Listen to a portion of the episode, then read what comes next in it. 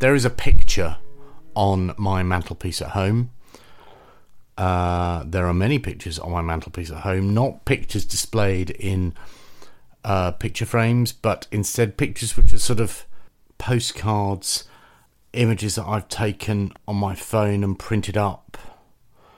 They're all stored on the mantelpiece. They're not on display, they're stored, along with a whole variety of knickknacks, basically, sort of candle holders, oil burners, notes to myself. They're all stored on the mantelpiece. The mantelpiece has order to it, but they're all stored there. And the reason they're stored there is because somewhere in my head, I think if I just put that thing that means a lot to me there, then I know where to go when I need it. It's sort of like a filing cabinet without any folders. The mantelpiece is a strange, strange place. Anyway, on the mantelpiece is, like I say, a series of pictures. One centre stage on the mantelpiece is a picture taken of me and the other half when we went to Sweden. We went to Stockholm. We went on a funfair ride thing, and there was this camera that neither of us was expecting to take a picture of us, and it captures a moment that neither of us imagined we'd ever see. And that's both of us on holiday together, very, very happy. And in addition to that, there's a picture of Broadcasting House, my workplace. Which is weird because I see Broadcasting House every single day. I don't understand why I need to have a postcard on there, but it kind of fills me with pride whenever I see it. And there's also a picture of three people taken last year, one of which is me, and on my left-hand side is a lady called Emily, and on my right-hand side is a lovely chap called Mike, and we are all of us happy. I don't know Mike and Emily terribly well. I went to school with them. I don't know them terribly well, or I don't feel as though I do. But when I look at the picture, I just think, wow, that's happiness. Everybody's face says that they are in that moment enjoying themselves. It is a lovely, lovely picture. I really, really value it. It is, and the reason I value it is because it was so unexpected. The picture, the company, and also the outcome of that particular meeting. This is all sounding quite weird, but the thing is that the picture was taken at a school reunion last year, and it was not something I ever imagined that I would ever attend.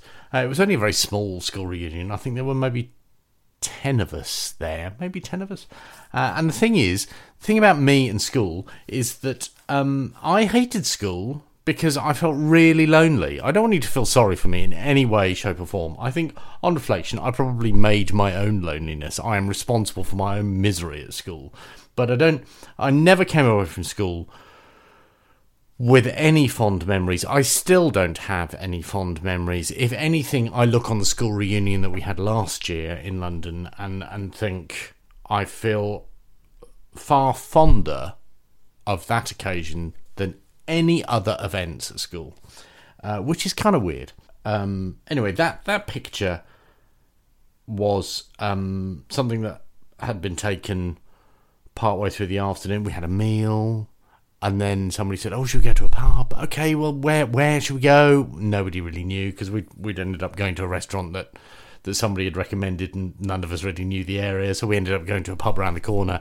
It kind of had a garden. Basically, it had a reserved area on the pavement. So we sat out on the pavement having drinks and loads of traffic careering down the road. I mean, it wasn't a terribly pleasant area, But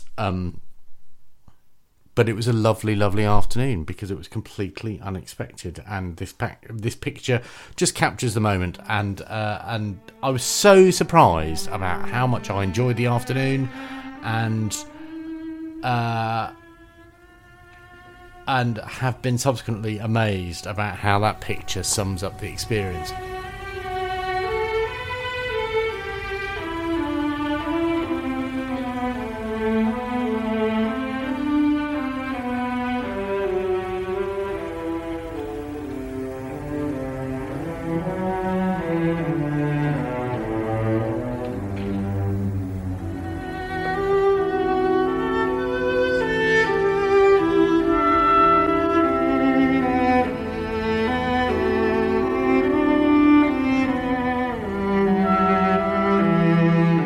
The reason I've explained all that is because this week, Friday the 15th of July, which also happens to be payday, is the beginning of the prom season. Now, the prom season, obviously, for somebody like me, is like, oh my god, it's the prom. And prom stretches out all over the summer, and it's just one concert after another. You can either attend in the hall, or you can listen on the radio, or you can watch on the TV, and it's just glorious. I love it. And the Proms is launched during the late spring, and the weird thing about the launch is that when it's launched, you sort of look at the brochure and think, oh god, really? And during the launch, I don't really get that excited about it. But in the run-up, in the week before the Proms, my god, I was just like, oh god, it needs to start, I don't know what that's about. It's certainly not for this podcast, but it starts on Friday the 15th of July. And the day after, on Saturday the 16th of July, we are all meeting up again. So those people who attended the reunion last year are meeting up again, and there's a bigger group of people coming along. Now, you'd think that because I mean, you know, when I went along to the reunion last year, I was in part fascinated, because I thought, I wonder what it'd be like. And at the same time, I was absolutely terrified. Because logic said, you haven't kept in contact with these people. You really haven't. And what happens if you sit there and basically you're engaging in conversation with people and you end up feeling the way you did nearly 30 years ago, and you're paying for a meal, and when exactly is the right time for you to be able to go, I've really got to go now. And that didn't happen. And so you'd think, because that didn't happen last year, you'd think that the forthcoming reunion this year on Saturday the 16th of July will be a walk in the park. There won't be any problem whatsoever. But I am quite nervous. In fact, I would say that I am just as nervous as I was this time last year. And there have been moments when I thought, well, why on earth would I want to go? Why do I want to go to that? Because if I go to it and it turns out to be as I fear it might be, then it will damage my memory of a really special event, a really special experience that I had last year. And that got me thinking about the first night of the Proms. Because the first night of the Proms features a performance of Elgar's Cello Concerto. And there are similarities between Elgar's Cello Concerto and my love of it and my school reunion.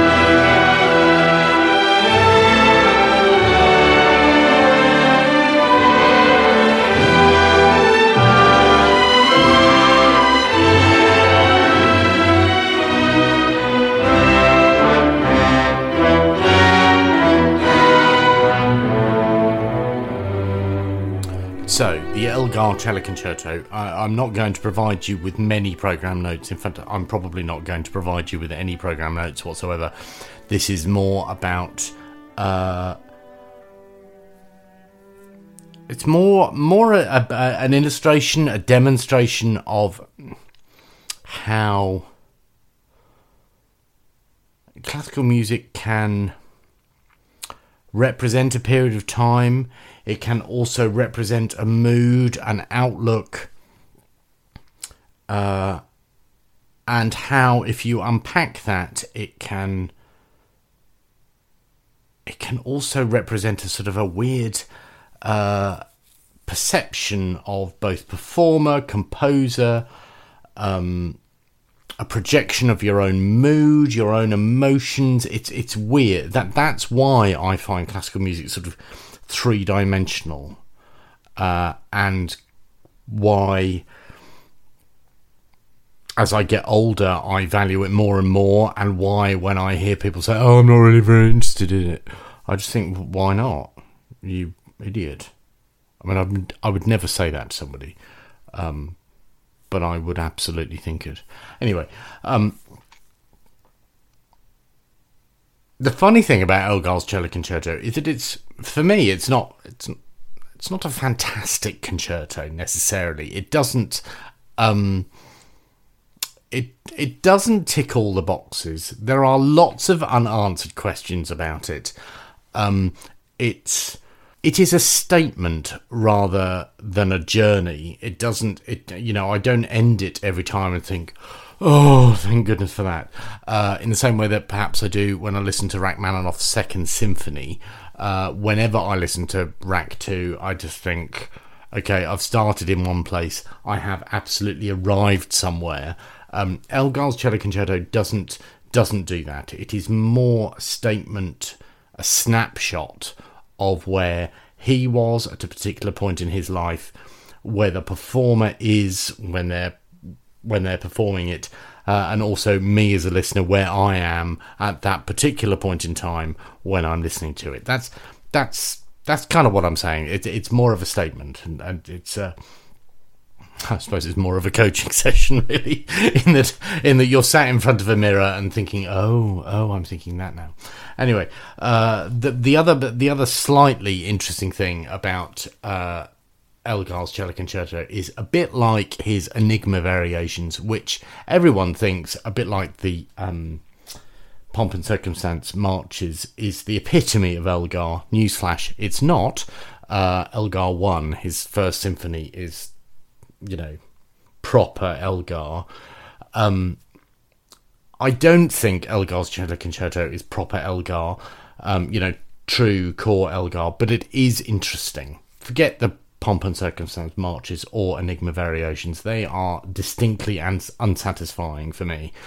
We're sort of almost there with the Cello Concerto. It is a quintessentially English work. Most people, even if they don't realise it, recognise excerpts from it. It is, like I say, quintessentially English, and it is, because of that, it is in danger of not being listened to in a careful way. And I think you need to listen to it in a careful way in order to get lots from it. It is rich, it is enigmatic, and for me, it is something which has something which represents me at different stages in my life. That's the other sort of slightly weird thing. And because it's quintessentially English, that is why for me, that's why it's made a number of appearances at the Proms. In the Proms' 122-year history, the Elgar has appeared 55 times. And that's a lot. That is a lot, and the reason it's a lot is because it sells tickets. It is accessible, it is satisfying, and it resonates.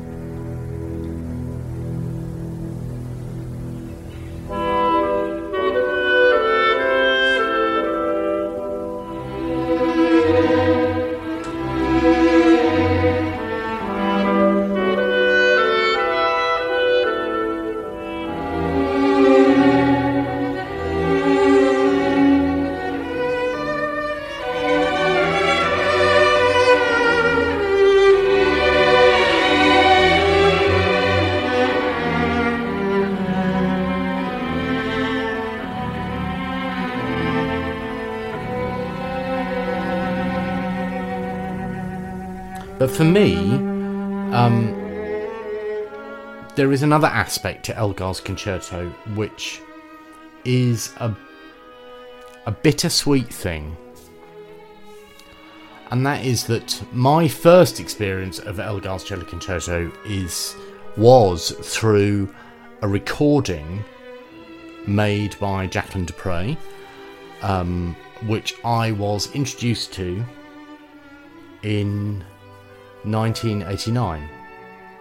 1989? Yeah, 1989, 2 years after she had died.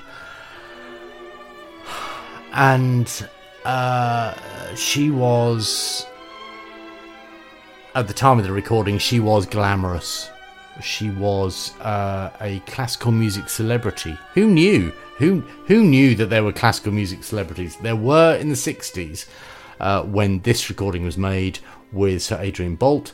And it is the most remarkable thing. It is the most remarkable piece of performance. When you listen to the way that she plays the music, the way she commands the instrument, the sonorities that she extracts from the instrument, and the way in which she owns the work, it is remarkable. It is absolutely remarkable. And the reason I feel confident saying that is because when I listen to loads of other recordings of it, I always feel like, oh yeah, doesn't really, it's not really like Du Pré's, is it? And I know that's really unfair. I know it's really, really unfair, but I always come back to Jacqueline du Pré's recording and just think, wow, how amazing. Of course, that is a bittersweet thing because that means that her recording, her performance, she performed at the Proms 7 times. No, she appeared at the Proms 7 times, and she performed it, I think I'm right in saying, 6 times, which I don't know. I don't know that you would see that at the Proms now. I don't know that you would see an artist agreeing to return to the Albert Hall as part of the same season and perform the same work. I just don't think that you'd see that now. She appeared in 1962, maybe 1960. She certainly did it for 5 consecutive years, and I can't think of any other artist at the Proms who's done that. And also, as an audience goer, as an audience member, I just think, oh, really, you're doing this again? Can't you play anything else? So you don't really want to do that.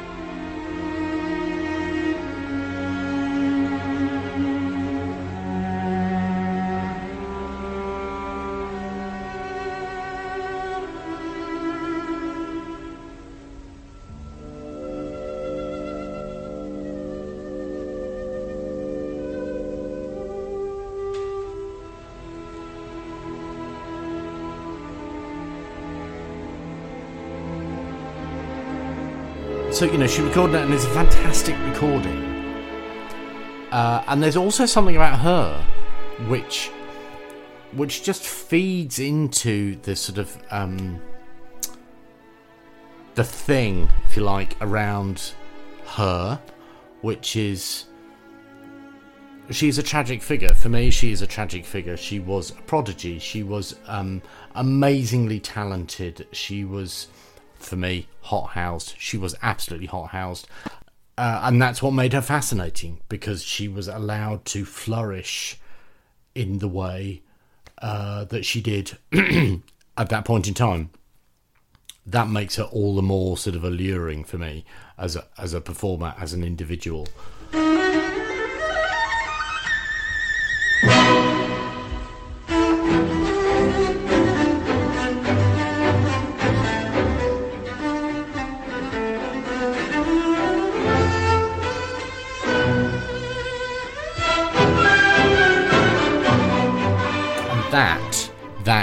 wrapped up in her recording of Elgar's Cello Concerto. It makes it a very complex work, because what that means is that when I see Elgar's Cello Concerto on the bill for a concert, for the opening concert for a really important season for me, I just think, oh, really? Why would any cellist want to go anywhere near that? Because it must be so difficult. It must be really, really difficult to perform, to even contemplate performing. I don't know, maybe I'm reading too much into it, but it's a really weird world.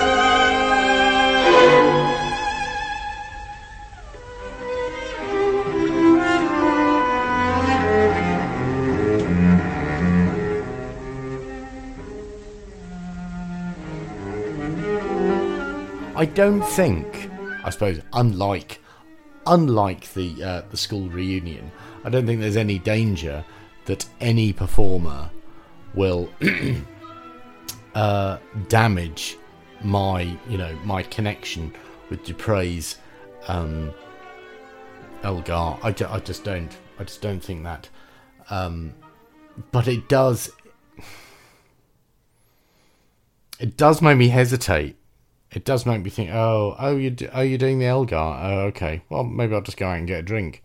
It's strange. It's really strange. And I, at the same time as really loving the fact that she grabbed hold of this work 40 years after it had been written and made it her own and made her career. I mean, it really helped her career. Really helped establish her on the circuit.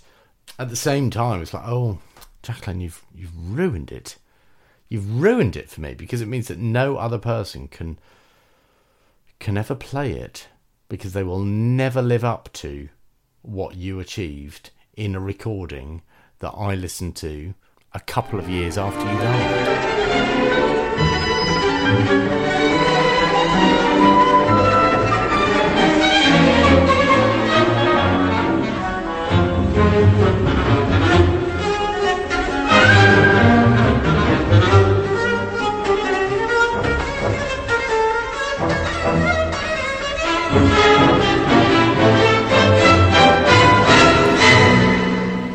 I will, of course, go to the school reunion because I'm, like most other people in society, I'm fascinated. I am fascinated by car crashes, and for me, there is the potential of a car crash. And I will be there with my notebook and my camera, and I'll capture the moment.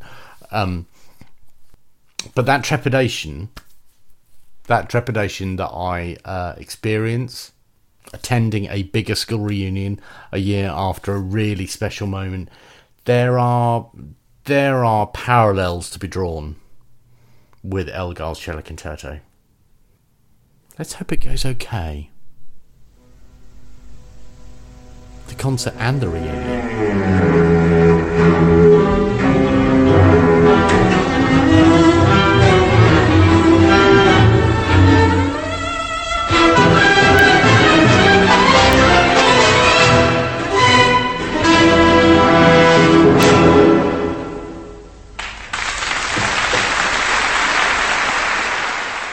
Listening to the Thoroughly Good podcast produced by me, John Jacob. Get in contact by tweeting me @thoroughlygood or send me an email to thoroughlygood@gmail.com.